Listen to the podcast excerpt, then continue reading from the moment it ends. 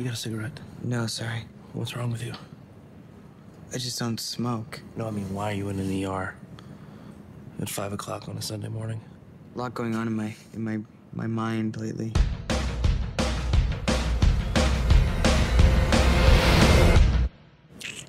Yeah.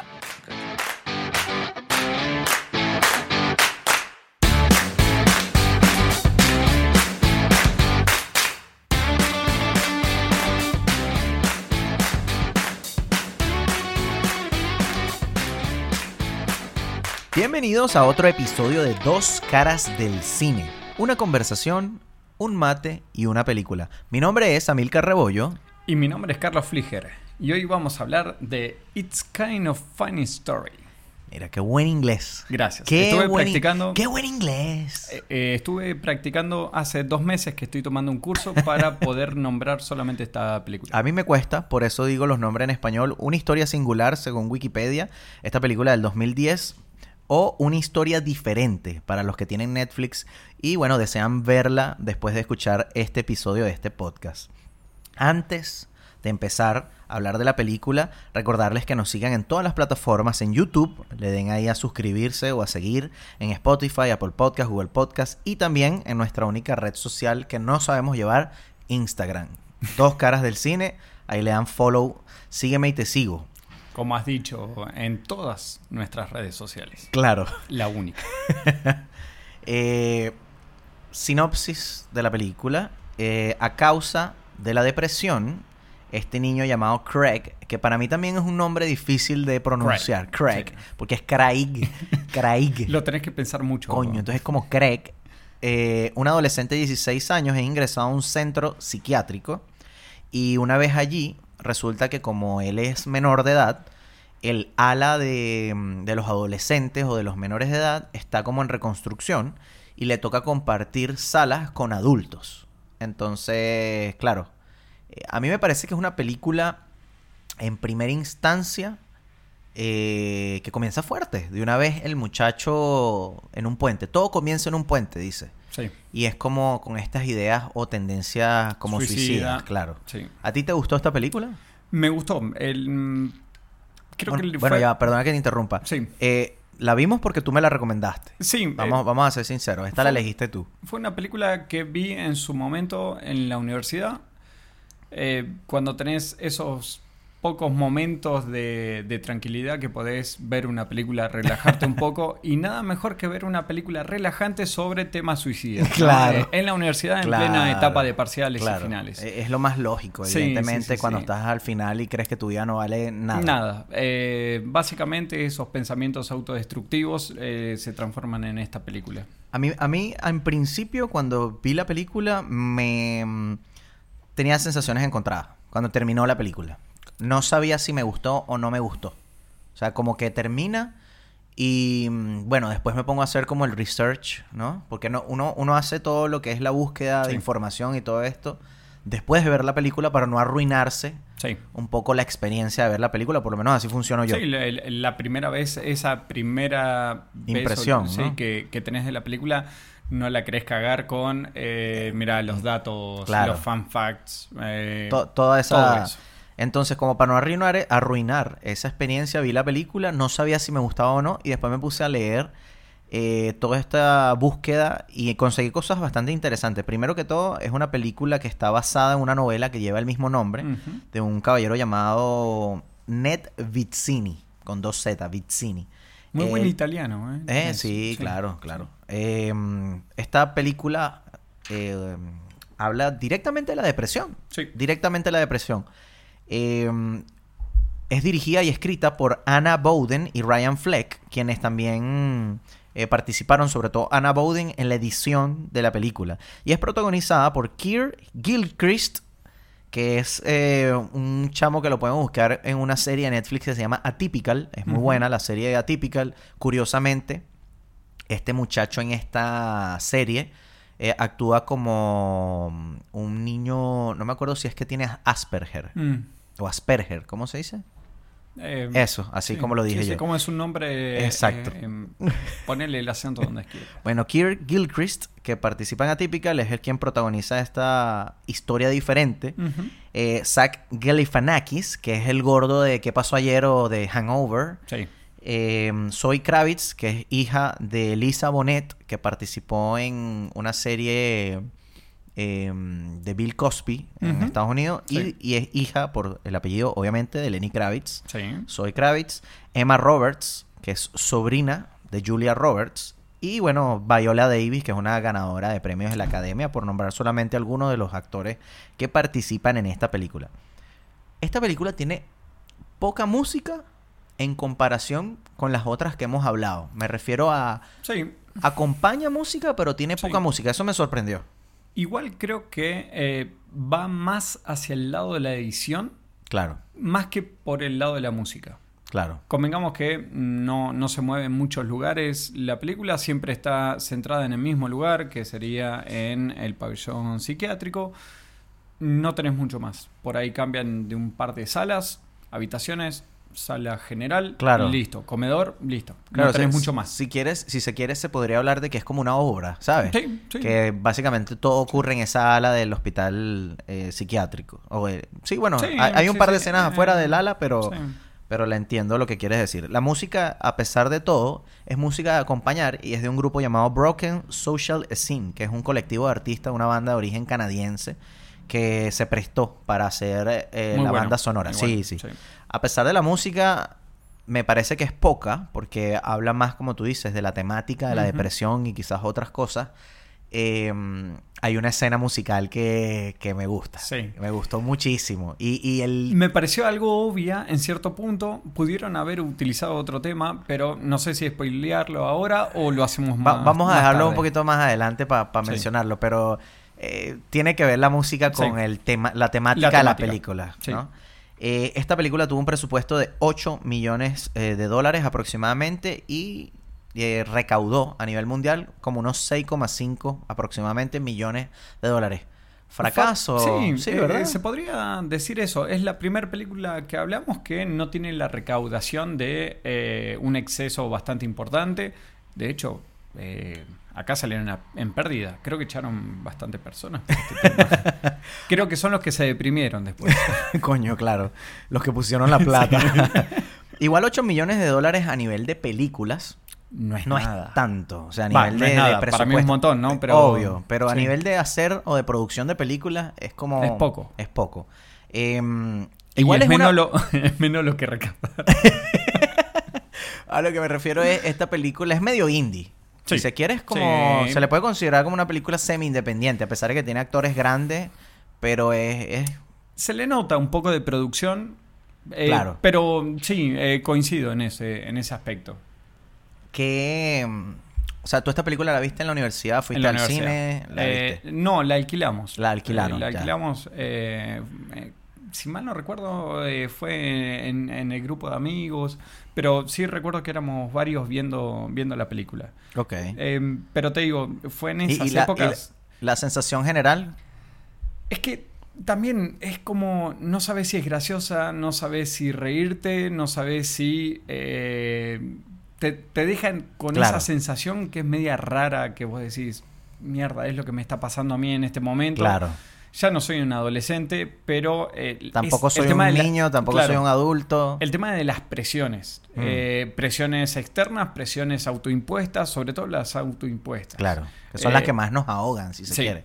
sí. Eh, me gusta eso que dices que. eh, mm, como que no sabemos cómo eh, describir, si se quiere. O Sí. que. Porque Es comedia. Es comedia. Eh, es drama. Es, es una comedia-drama. Es Yo, un. yo lo pensé como... Hay romance adentro. ah, Sí, pero no- no romance que hay mm, livianón, pero sí creo que va más para el lado de comedia dramática.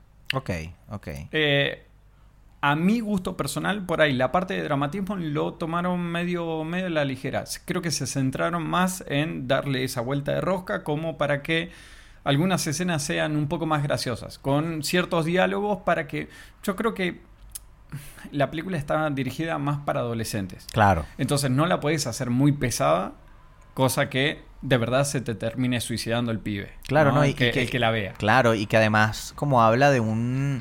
Una.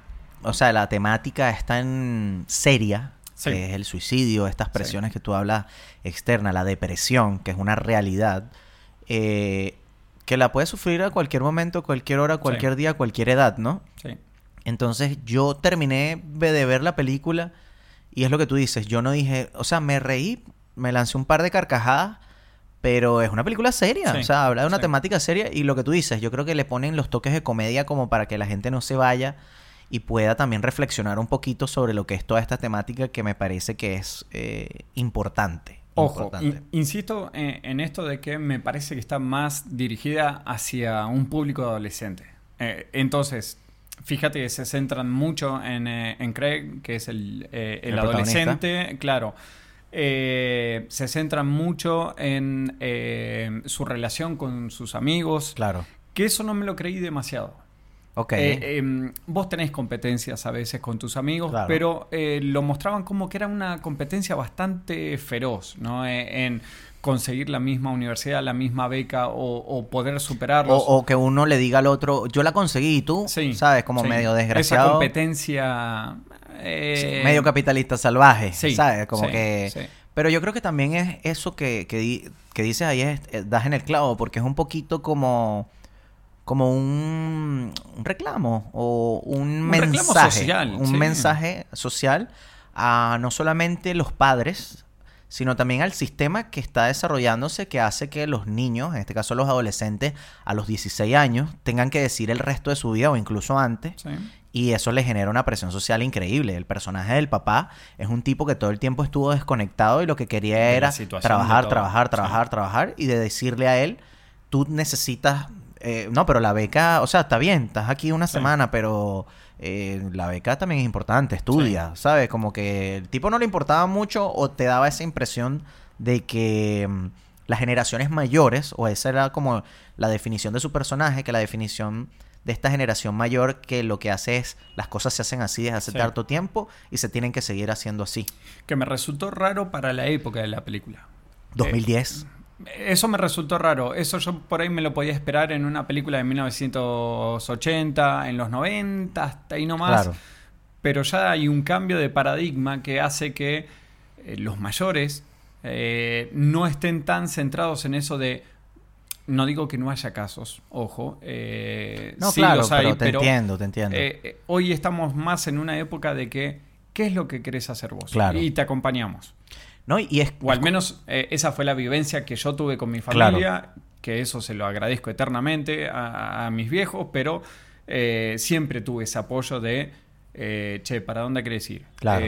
Bueno, ojo, siempre acompañando, ¿no? Claro, ojo con esto, me parece perfecto esto, eh, las cagadas siempre te las mandás, sos adolescente, sos rebelde y Claro. haces lo que. ¿no? Pero eh, eso que dices es verdad porque ahorita, y creo que también lo hacen ver un poquito en esa película, que por ejemplo ellos viven en Nueva York. Cabe destacar que están en Nueva Sí. York y mm, es como... Aquí las escuelas no son como en otro lado, que hacen unas pequeñas escenas. Sí. Y dicen, aquí tú quieres ser ingeniero e ir a no sé dónde, tienes que estudiar en tal escuela. Sí.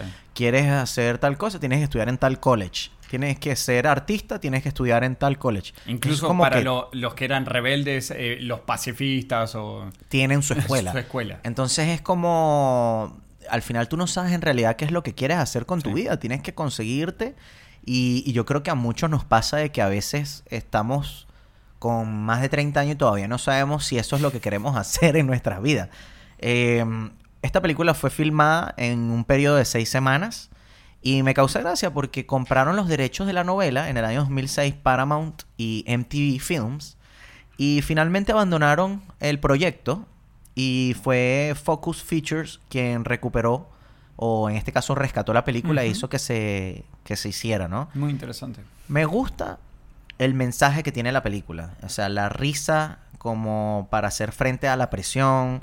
eh, una cosa que, eh, como viene de una novela, habla de que es una eh, experiencia que tuvo el escritor de la novela, Ned eh, Vicini, eh, y la tuvo yendo a un hospital psiquiátrico y él escribió esta novela a partir de eso. Entonces, a partir de sus vivencias y la experiencia que él tuvo adentro, se desarrolló la novela y evidentemente Anna Bowden y, eh, no, se me olvidó el nombre del otro caballero. Ryan Fleck. Ryan Fleck hacen el guion a partir de esto. Tenía una idea a través de que veía la película, porque comienza la película, Sí. este chamo se auto-interna en la... O sea, pide que lo internen en el ala psiquiátrica porque siente esto, tendencia suicida. Y aparece el personaje de Zach Galifianakis, ¿no? Eh, eh, su, el nombre de su personaje era Bobby. Bobby. Y este personaje de Bobby eh, está vestido como de doctor y qué sé yo. Y me causaba una impresión porque yo esperaba como que fuese un chiste, esperaba como que si fuese. Y de repente veo que el tipo, ok, sí hay una comedia ahí, pero no es una comedia eh, Jim Carrey, Will Sí, Ferrell. sí, es sí, una comedia como incómoda, una comedia sarcástica, irónica, quizás. Y lo que pensé en algún momento de la película, después más adelante en las categorías lo mencionaremos, pero pensé por un momento que este tipo era una alucinación del chamo. Porque apareció desde el principio y aparece a lo largo de eso. Lo que pasa es que después tú ves que él interactúa con los demás. Claro. Y no es una alucinación. Pero en algunos momentos lo dudé- llegué a sospechar. Porque yo dije, este chamo puede ser una alucinación Sí. para que él también sienta apoyo. eh, porque al final él es un personaje, Bobby me refiero, Sí, sí, eh, él es un personaje que como que ya tiene experiencia en el área de la depresión y esto. Y agarra a este muchacho de 16 años, Craig, y es como su, no iba a decir su mejor amigo, pero como su mm, tutor, si se quiere, o su mentor. Sí. Y es como que quien le muestra el sitio, es Sí. como... Entonces yo dije, este tipo puede que sea una alucinación. Entonces me quedé como esperando ahí como esa, Yo, esa eh, idea. La, la primera vez que vi la película, en esa primera escena que vos estás mencionando, que se encuentran en la sala de urgencia un domingo, lo marcan mucho a ese Ah, tema, sí. un domingo, Domingo a, las las 5 cinco, de la mañana. Eh, eh, en un momento creí que era medio al estilo Patch Adams, Ok. que era es- esa clase de, eh, en Argentina se llaman los payamédicos. Ok. Eh, no, no sé si en En Venezuela, Venezuela, hay sí, una- sí hay. un sí hay. Se me olvidó ahorita el nombre similar. de la organización, lo voy a buscar, pero Bien. di la idea. Eh, me pasó que eh, me dio la sensación que era a ese estilo. Eh, por los comentarios que hacía, qué sé yo, preguntándole que... Como que un doctor infiltrado, algo así, dices por el como que él se estilo, hacía pasar. Jodiendo como para bajar los niveles de ansiedad, Claro. tal vez. eh, En Venezuela se llama Doctor Yaso. Bien. Doctor Yaso son estos, eh, como tú dices, payamédicos, ¿no? Los payamédicos. Ya. Eh, no sé si quieres añadir algo más de la no, película. no, no, no. Eso creo que fue, mm, te digo, las primeras impresiones que me dio la película, la primera vez que la vi. Esta vez que la vi para hacer todo el análisis, ya sabes cómo viene la Claro. mano. Eh, entonces, ¿Conseguiste ahí- cosas nuevas? ¿Conseguiste algo nuevo en esta segunda o algo que no te percataste? Porque al final uno a veces ve la película después y Y sí, el- te gusta el- más, te gusta menos. Me pasó, que por ahí lo podemos hablar más adelante, pero Ya. me pasó el tema de las actuaciones. Ok. Entonces, por ahí más Dale, adelante. Ahí lo lanzamos más Sí. adelante. Eh, vamos a ir entonces al primer corte y vamos a regresar con las categorías. Recordarles que esta película está en Netflix y se llama, bueno, en Netflix Latinoamérica, ¿no? Sí. Y se llama Una historia diferente. Primera categoría y con Ringo caminando de fondo. Escena favorita de la película. Tienes una, dos, tres, cuatro, cinco, veintisiete. Mira, eh, son varias, pero en realidad me centré en una sola. Ok, ok. Fue la escena que en realidad me enganchó para continuar viendo eh, la película. Te escucho. O, o mejor dicho, no para continuar viendo, sino para... ¿Qué te atrapó? Te atrapó. Sí, con esto eh, quiero saber qué es lo que Va a pasar. pasa a continuación. Y es el inicio. Justamente la, la escena de él arriba del puente, eh, con su bicicleta y a punto de suicidarse, eh, de tirarse del puente, y los padres diciéndole, pero ojo, ¿no? ¿por, por qué lo vas a hacer? Claro. Eh, ¿Vos sabés lo que nos costó comprar esta bicicleta? Claro. Y eh, tu hermanita también por ahí quiere tenerla. Y, y la nenita diciendo, sí, yo también quiero, pensarlo, hacerlo por mí, al Sí, menos. claro, claro. Esa escena me, me llamó mucho la atención porque todavía no entendía si la película era una comedia, no sabía Claro. si era el drama, esto que veníamos hablando.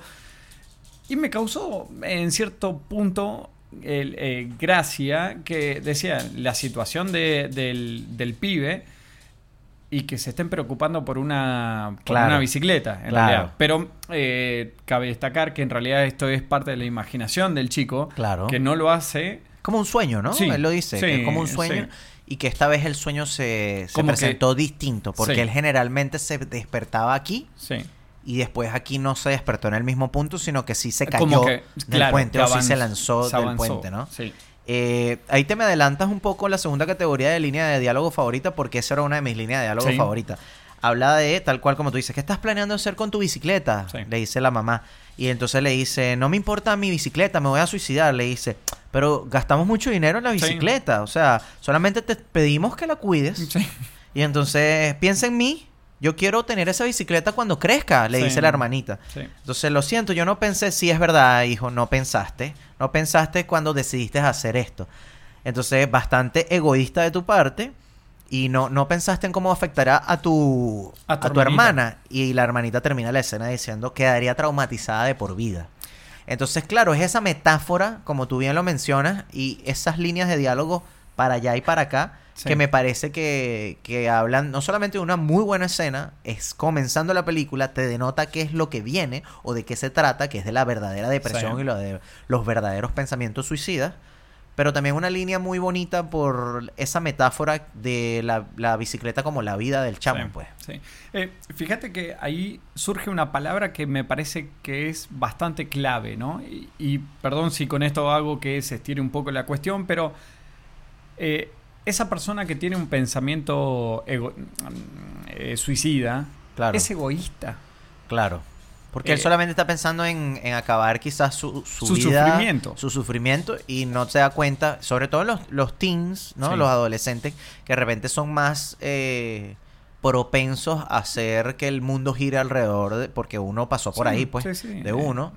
Y, y no tienen idea del daño que pudiesen ocasionar o los traumas que le pudiesen ocasionar a las personas que están a su alrededor. Pero ojo, también pasa con las personas mayores, las personas adultas, esas personas que tienen deudas y deudas y Claro. deudas que ya no saben cómo poder sostener toda su vida, ¿no? Claro. Eh, básicamente su vida y con todas las personas que tienen alrededor. Eh, es algo que siempre me pongo a pensar, no, no el pensamiento suicida, Ok, ok, cabe destacar. Sí, eh, sino es un suicida, ¿es egoísta o no lo es?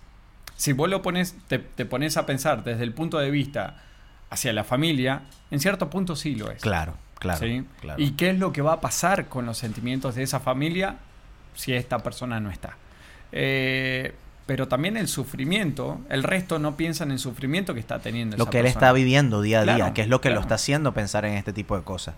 No, sí, estoy totalmente de acuerdo y, y por eso yo de verdad los invito a escuchar, a escuchar, a ver esta película, porque... Y escuchen nuestros podcasts. y escuchar el podcast, porque de verdad eso fue una de las cosas con la que me quedé la película, que tiene un mensaje muy bonito. Y tiene un mensaje muy real. No es una película suicida donde el suicidio es chistoso. Sí. No es una película donde el suicidio es un, chi- un... No solamente un chiste, sino tampoco es demasiado dramática Sí. como que te vas a cortar las venas viendo la Sí. película, sino que lo maneja de una manera muy drama cuando hay drama y comedia cuando hay comedia. Así que los invitamos de verdad a ver la película. Otra escena favorita, tengo Eh, que nombrarlo, Sí, la escena de Queen. La escena de la canción de Under Pressure, que obviamente está el juego de palabras bajo presión, pero la escena de Queen me cagué de la risa. Cómo están vestidos, eh, cómo cantan, cómo, cómo hacen la transición, que eso es algo que me gustó mucho esta película, de que él está como en un círculo, ¿verdad? Dentro de esta ala con todos los que pertenecen a la ala psiquiátrica y él está como en un círculo donde todos tienen que agarrar un instrumento y a él le toca cantar y se va negro y regresa y es Todo el transformado, concierto sí. transformado, Sí. todos con aquellos peinados, aquellos Sí. looks, eh, etcétera, etcétera. Me gustó mucho esa, esa escena, me pareció que fue muy bonita.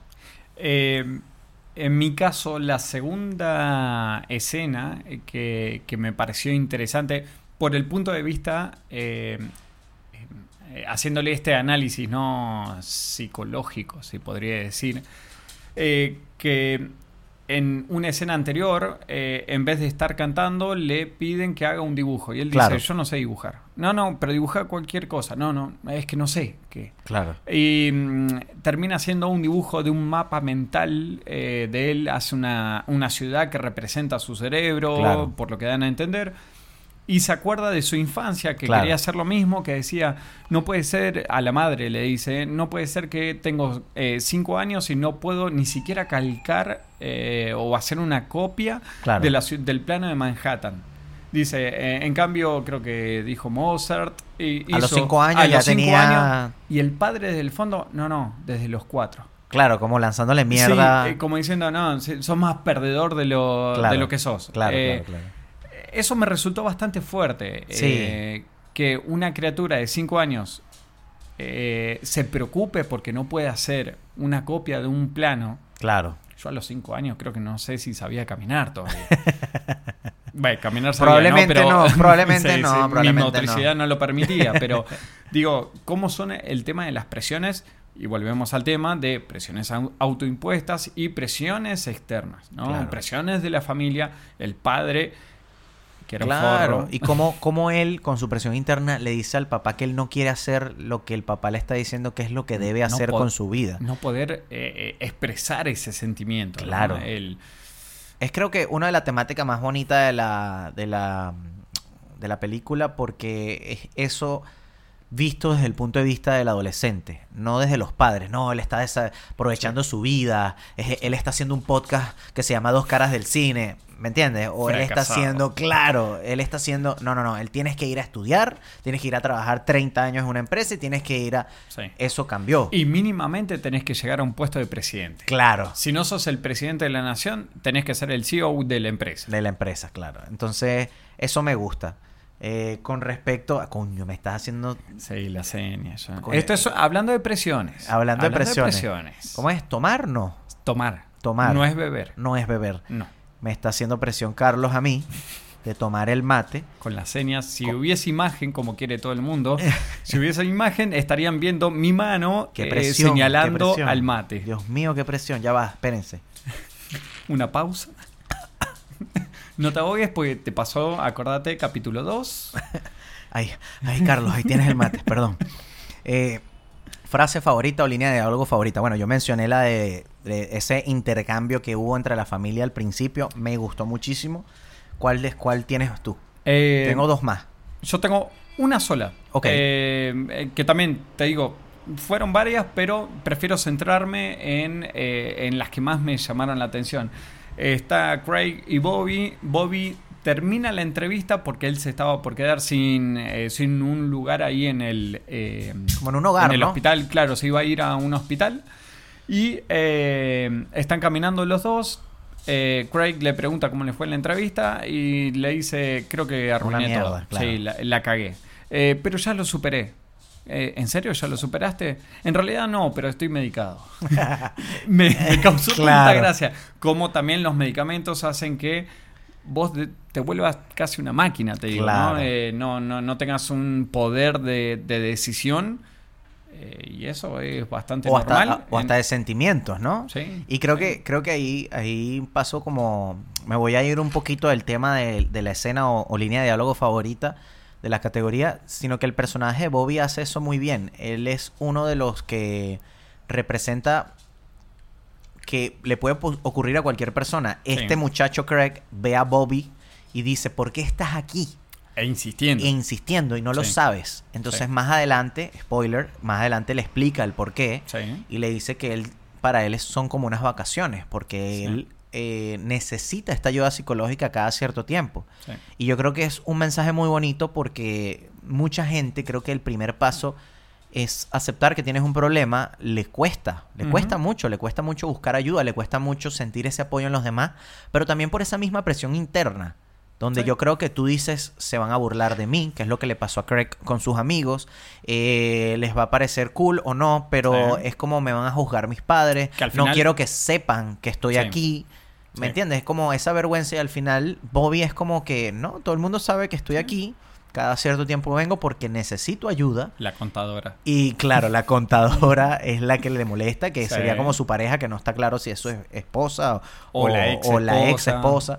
Pero es, es eso, que me gusta mucho lo que representa el personaje de Bobby. Que, que al final, en realidad, tanto eh, Craig como todos tus, eh, sus amigos estaban recagados de la cabeza. O sea, Claro. todos tenían eh, este tema de la, de la depresión, de las presiones.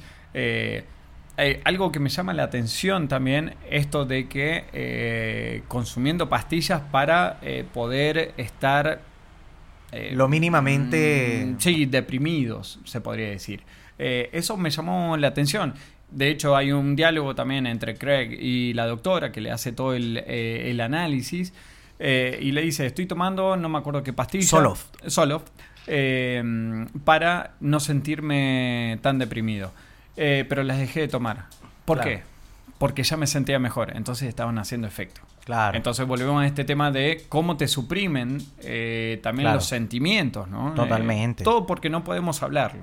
Claro, por lo menos estoy mezclando las dos categorías Sí. de mejor escena y mejor eh, Eh, línea es de que en diálogo. esta película creo que están, van muy de la mano. Sí, sí. Y tengo una escena que olvidó mencionar, pero que también tiene un diálogo, o sea, más que un diálogo, una sensación que me dio, que es cuando él retorna, Bobby, de la entrevista y le fue mal, y él pierde sus cabales y empieza a arrojar todo, Sí, grita, o sea, fuerte. ¿Qué me gustó de esa escena? No solamente eso, porque es como que este muchacho Craig ve otra faceta de Bobby, que de verdad quizás sí tiene problemas, pero es la reacción de Craig. Me quedo con la reacción del niño, porque es como, mierda, de repente mis problemas no son tan importantes, o no importantes, no son tan malos como los de otras personas. Entonces, eso me parece, por un lado, como que eh, Craig eh, se da cuenta en esta visita. Ah, bueno, cabe destacar que en la película Craig dura cinco días, del domingo al viernes, creo que es, o al jueves. Sí, sí, sí. Y cada parte, o sea, ocurre en un día, cada parte de la, Sí. de la película.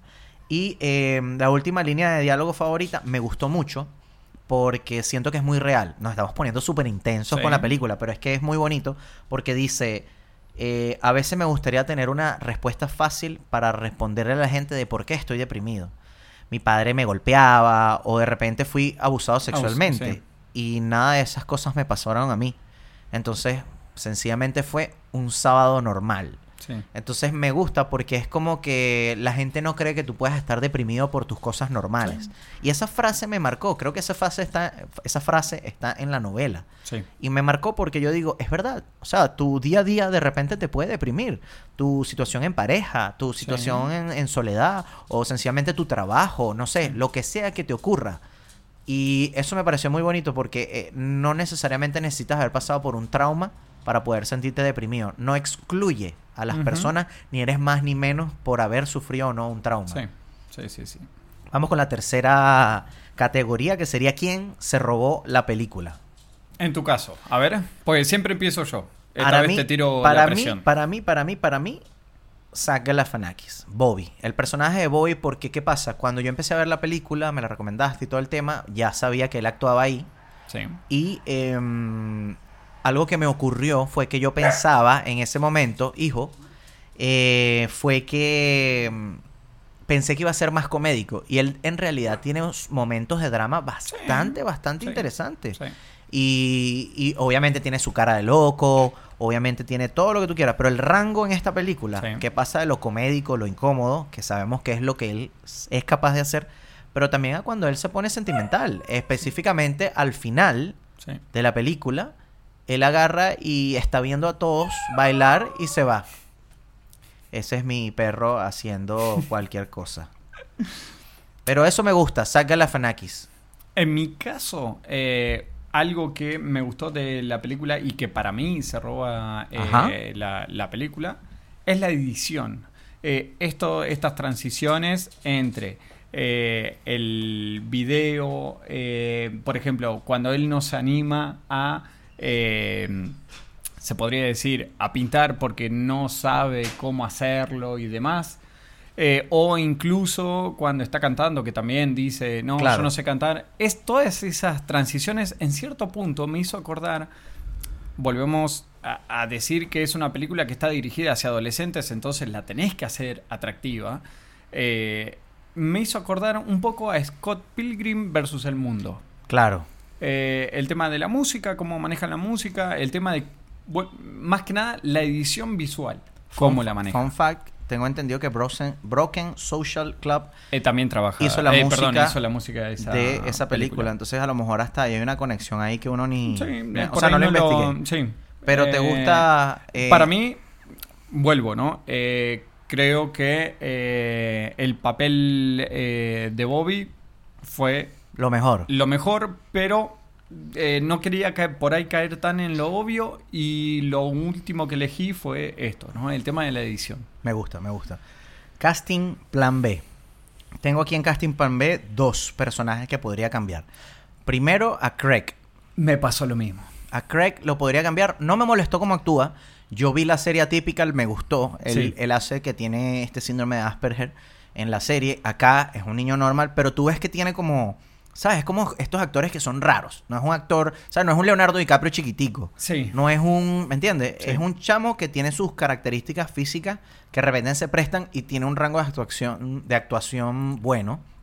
Yo colocaría a un niño que se llama Asa Butterfield, que es el chamito de Sex Education. No sé si has visto Sex Eh, Education. No. Eh, ella tam- él también aparece en Miss Peregrine y Los Niños Peculiares. Sí, sí, el flaquito o The. Space Between Us. Sí. Eh, Juegos de Ender, creo que también Sí. aparece él. Sí, pero Asa es. Butterfield es un flaquito igualito, blanquito y quizás hasta más bonitico, pero yo creo que tú lo ves a él y pudiese ser este personaje que hace eh, Craig.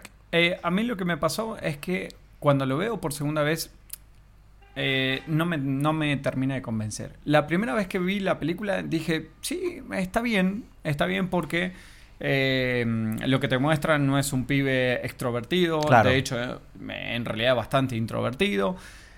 Pero no me convence la, La actuación. la actuación, no, no me termina de convencer. Y en el que pensé yo fue eh, Finn Wolfhard, el de Stranger Things. Ya, sí, sí. Por ahí, para mi punto de vista, por ahí, me, me parece que va mejor en su papel. Ya. Eh, el otro que yo cambiaría, el personaje de Bobby. Pensé en una sola persona y lo mencionaste tú brevemente. Patch Adams, Sí. eh, pensé en Robin Williams como un Bobby.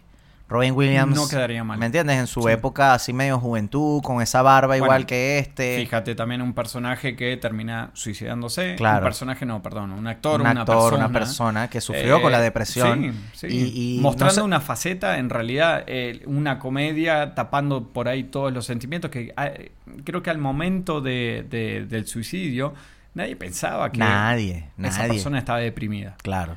Eh, yo en el caso, por ejemplo, hay personajes muy bonitos. Hay uno que, que me causó mucha gracia, que es Salomon, que es el judío drogadicto. Que tiene au- audición Eh, sensible. Sensible, eh, sensitiva, algo así. Me causó mucha gracia. Eh, ese personaje está interpretado por Daniel London. Ok, Y yo pondría. Lástima que es un personaje chiquitito. ¿no? ok, sí, sí, él aparece brevemente, Poquito. Y pero es siempre cool. dice lo es- mismo. pero ¿no? es cool, ¿no? Sí, es un. eh, estoy intentando descansar, por favor hablen más bajo. Eh, yo pondría. Yo, un Adrian eh, Brody. Coño, buena, buena porque tiene como hasta la misma fisionomía. la Sí, tipo. flaquito. eh, para los que no saben quién es, es el que hizo El pianista Claro. o Viaje a Darjeeling de Wes Anderson. Eh, gran película que creo que tendríamos que hablar. Sí, la tenemos momento. anotada, está en la lista. Eh, no sé si tenés otro. Eh, yo colocaría a, como Craig a un joven Ricardo Darín. O un joven, así, Ricardo Darín como con 8 años, 10 años. Podría ser el hijo, El hijo. el chino Darín, que también es Darín. actor. Mira. Yo colocaría a- al chino No. Darín entonces. No, no, no estaría mal. Actúa muy bien. De hecho, el chino ¿Sí? Darín actúa muy bien. No lo he visto, bien. no lo he visto. Lo tendremos pendiente ahí. Yo voy a colocar un nombre nuevo que eh, para el papel del padre, también un papel chiquitito, que eh, es el personaje George, eh, Sí. que lo hace Jim Gaffina- Gaffigan, Sí. eh, este actor. Un nombre por ahí un poquitito nuevo que es Ricardo Darín. Como ese padre desgraciado. Sí, Qué sí. desgraciado esos padres en esta película. Totalmente. O sea, eh, eh, eh, sé que es la idea de la novela, quizás de la película también, Sí. dar a entender que los padres no entienden por lo que pasan los adolescentes y son de los que dicen como que, no, yo a tu edad, mi papá me pegaba, o yo a tu edad, ¿sabes? Como tu abuelo me... Sí. Pero es como tratar de maximizar un poco esa incomprensión de los padres con los hijos Sí. en el momento sobre todo de algo tan fuerte como es la depresión que pueda sufrir un adolescente. Siguiente categoría. Cosas quisquillosas de la Sí. película. O como me, como me gusta llamarlo. No, sí. Nah. Por Sa- favor. sa- Nah. Me voy con lo obvio. Tengo tres. Yo también. Me voy, voy a comenzar con lo A obvio ver, porque me molesta. Esas mierdas gringas que es que el niño se besó con la novia del otro y ya siguen siendo amigos después. Sí. Esas Lo vainas gringas. puñete. No, Lo o sea, puñete. No, en verdad te besaste con, con mi novia, sí. Desgraciado. no seas tú tan huevo. Sí. O sea, Creo que ni- en ni Venezuela, en. Venezuela te quedabas viendo tú nada más a la chama, no le hacías nada, nada más te quedabas viendo así en el recreo y después veías, nos vemos en la hora de la salida, weón. Nos vemos allá, nos vemos allá en la esquina a la hora de la salida, desgraciado. Y se te caías a golpes, Sí. por lo menos en mi época. Sí. Eso era así. Entonces, mentira que siguen siendo amigos después de todo. Por lo menos esa es mi Vos experiencia. pues sos un violento. Bueno, sí, soy un vos, cavernícola, sí, definitivamente. sí, un sí, neandertal con respecto a eso. Pero esas cosas de niños gringos que, que pasan esas vainas, casi que se quedan. Después, bueno, sigamos siendo amigos. Te Dos perdono. días después. Pero te perdono porque estás acá adentro. Claro. Si no afuera.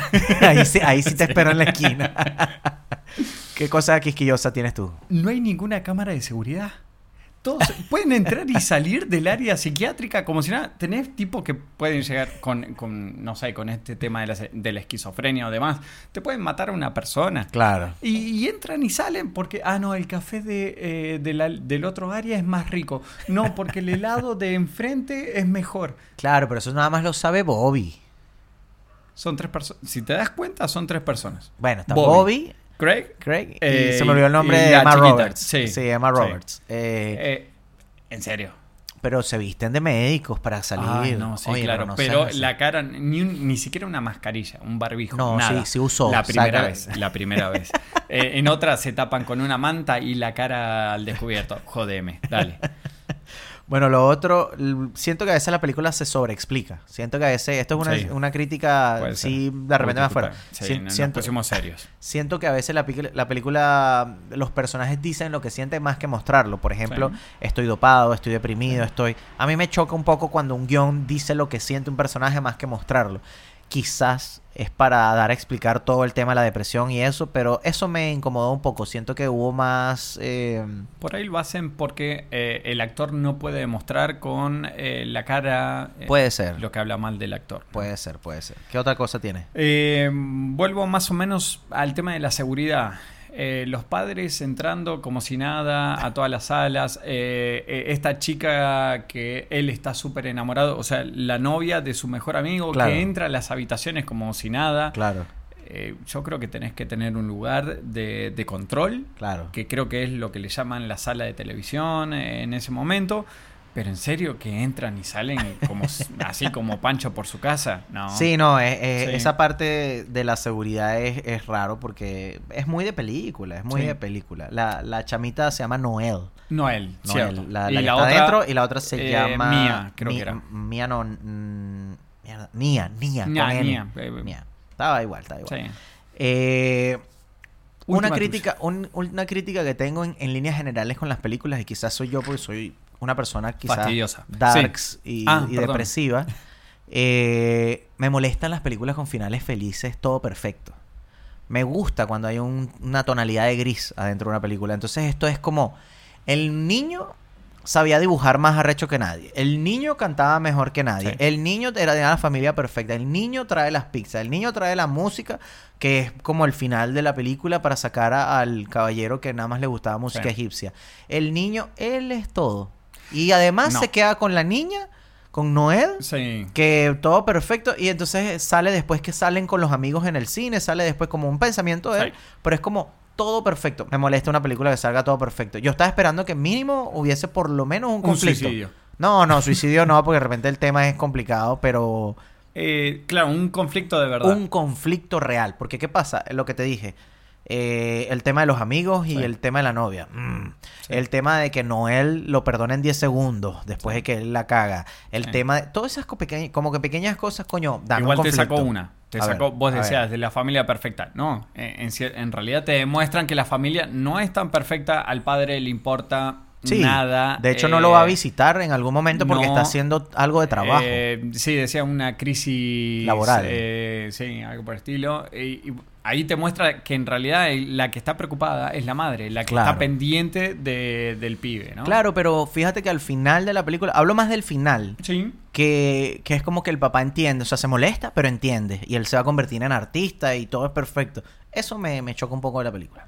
Em, Sería yo- mi crítica. Yo estoy en, en algo similar de cómo resuelven en la película ciertos temas.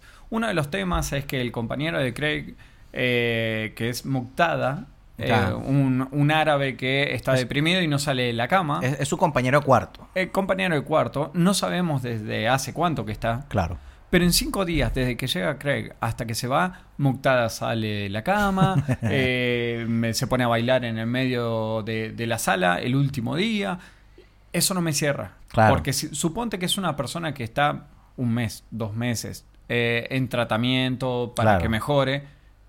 En cinco días, un adolescente que no tiene la menor idea sobre psicología ni sobre Claro. eh, tratamientos, te lo saca de la Es cama. lo que te digo, el personaje es perfecto del niño Sí, y es como sí, que sí, me, sí. me choca un poco eso. Me encantaría tenerlo como primo. ¿Qué Pa- hago? No, vos tendrías que invertir en la No, bolsa, y- comprar dólares. Viaja en el tiempo, Sí, sí. apuéstale a los Knicks de Nueva York. Eh, no, eh, yo lo que iba a decir es, eh, no solamente eso, sino el tema de que, eh, no sé, yo creo que es para que la película sea un poco optimista, justificándolo un poco la crítica, para que la película no termine con un tono darks. Entonces yo creo que Puede es con el, el tema de que la vaina sea optimista y que todos podemos mejorar Es y que que lo hablamos de nuestro pensando- problema, de lo que, Sí, ¿me entiendes? Lo estamos Pero pensando, en, en- nuestro, en nuestra forma de pensar con todas nuestras vivencias. Claro. creo. Y no, y más, y más que todo a nivel de película, de cinematografía, de, edición, de historia, más que del tema de los personajes como tal y el conflicto. Me voy a saltar la de la serie de televisión y vamos a ir a preguntas sin respuesta. Tengo, Mi- un- tengo dos. A ver, yo tengo... 97 tienes tú. No, no, no, no, eh, no, cuatro. Cuatro. Comienza tú que tienes más. Entonces, la primera. Esta es una pelotudez. No importa. Porque Todo no- este no- episodio es una pelotudez. eh, como todos los demás. Eh, ¿Cuánto tiempo estuvo Noel dentro del, de, de la sala del hospital hasta que pudo reencontrarse con Craig? Porque eh, Craig sale y no se sabe en qué momento Ella. ellos están juntos. Claro. Claro, porque Pueden ella, ella creo que en algún visita. claro, ella creo que en algún momento dice que tiene 20 días ahí. Ay, eh, eh, entonces esa O sea, parte se ojo, me ojo, que tiene antes, pero no es que sale. Claro, no, no, No, no es que sale, nada más que te dice que ella, lleva 20 Sí. días ahí, cuando ellos tienen la primera charla. Eh, después algo que me puse a pensar eh, un poco más profundo es cuando Bobby le- lo, lo aceptan en este nuevo, en este nuevo hogar, eh, ¿cómo sería la vivencia o cómo se adaptaría Bobby a esta nueva realidad que está teniendo, ¿no? Eh, Con De, nuevos de compañeros. haber regresado, dices tú. de haber regresado y cómo interactúa con sus nuevos compañeros. ¿No? Ok. Tampoco te dicen si él va a vivir solo, no te dicen si eh, va a estar acompañado por alguien, pero en el caso, yo pensaba, en el caso que esté con personas similares, con los mismos trastornos, ¿cómo sería esa interacción? Claro. Una persona que no puede contener demasiado las emociones con a veces algunos arranques violentos Claro. eh, por la frustración de no saber cómo, cómo actuar, ¿no? Claro. Eh, esa era una de mis preguntas. ¿Qué fue de la vida de Bobby después de haberse ido del ala o de Zach Galifianakis? Eh, Creo que es una pregunta Sí. lógica porque finaliza con él Sí. viendo a toda esta gente celebrando la Sí. fiesta de la pizza y todo el tema. Y, y él como que tiene una reacción rara, porque él como que se alegra, pero después dice que, pac, me tengo que ir. Y de hecho se va y no se despide. Y, y es como que creo que una de las preguntas que queda en el aire.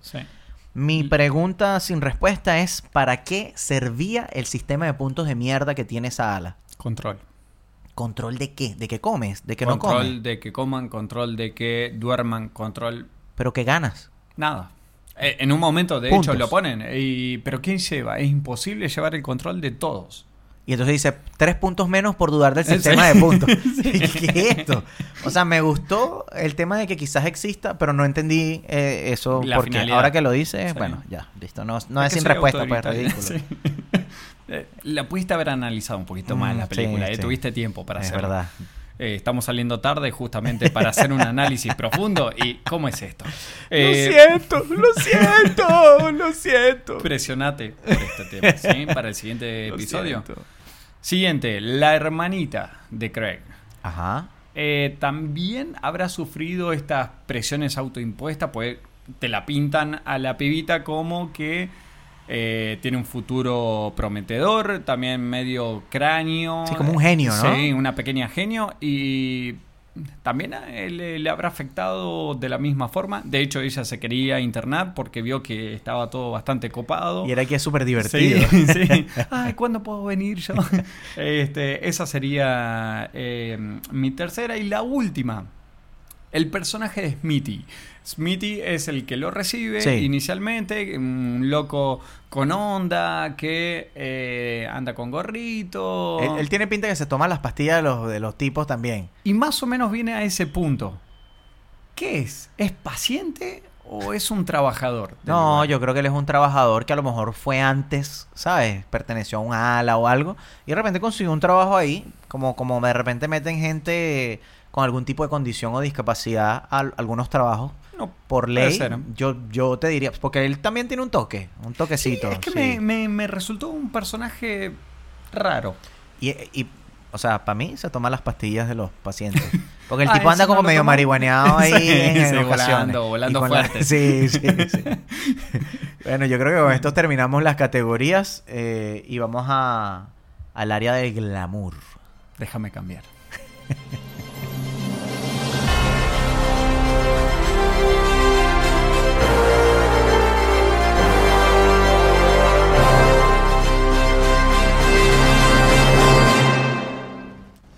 La alfombra roja está servida. La ceremonia espectacular de los premios de dos caras del cine están lista para ustedes. Las rutilantes figuras harán su aparición ligando los premios, espectaculares premios que tiene la Academia de Dos Caras del Cine para ustedes. Mi nombre es Amilcar Rebollo. Y mi nombre es Carlos Fliger, con mi termo combinando con el traje. ¿Tú te imaginas entrar a la alfombra roja así con el termo y qué pasó? Y, y estás dando las entrevistas con el Yo termo así, bajando el brazo sí. y sirviéndote. ¿Quieres uno? Ah, no, estamos en época de pandemia. Claro. eh, solamente burbuja, ¿no? No, pero llevas un mate para Ah, cada. podría ser, podría un ser. reciclable. ¿Sabes? Si alguna película uruguaya llegase a los Oscar, creo que pasaría eso. ¿En serio? Me estás jodiendo. Eh, Yo creo un 98% seguro que pasaría. Bueno, estos son los premios de Dos Caras del Cine y estamos acá para entregarlos. El primer premio de la noche, el mate de oro entregado por Carlos Gastón Fliger. Gracias por el segundo nombre. Eh, Mate de Oro. En esta oportunidad, episodio número... Cuatro. Muy bien. Cuatro, cuatro. Premio al peor guardia de hospital que por dos pastillas te deja salir. Bravo, No, no, no. bravo, Excelente, bravo. excelente. Ay, y de paso el tipo revisa las pastillas y se las Sí, tira. Sí, sí, se la manda así de una. Te pueden dar una aspirina, no sé. Sí, el, el- el Ah, drogadicto, mira, el maldito guardia Ah, mira, trabajando. qué buena con- tra- adentro. Bravo, bravo para ese guardia. Premio Arepa de Oro, entregado por Amilcar Rebollo, porque lo digo en argentino. Es para. Las peores padres de la historia, el peor papá, la peor mamá de la historia, un muchacho ingresa por decisión propia a una ala psiquiátrica de un hospital y el papá piensa que está en unas vacaciones de verano. Bravo, bravo, bravo, bravo. Hermoso el padre. Esto fue todo por eh, este episodio de Dos Caras del Cine. Sí, sí, eh, para, me está llegando un mensaje. A ver. Eh, eh, mira, el mensaje es de Salomón, el judío con Mierda, oídos sensibles. Hablamos muy duro. Sí, eh, de hecho me está diciendo que quiere descansar, a ver si podemos ir cortando. Tenemos que irnos entonces, sí, recordarles bien. que se suscriban a nuestro canal de YouTube y seguirnos en nuestra única red social o todas las redes, Instagram, eh, arroba dos caras del cine. Mi nombre fue, o fue, Am- Amilcar Rebollo. Ya no estás. ya no estoy. Y Carlos Fliger, muchísimas gracias.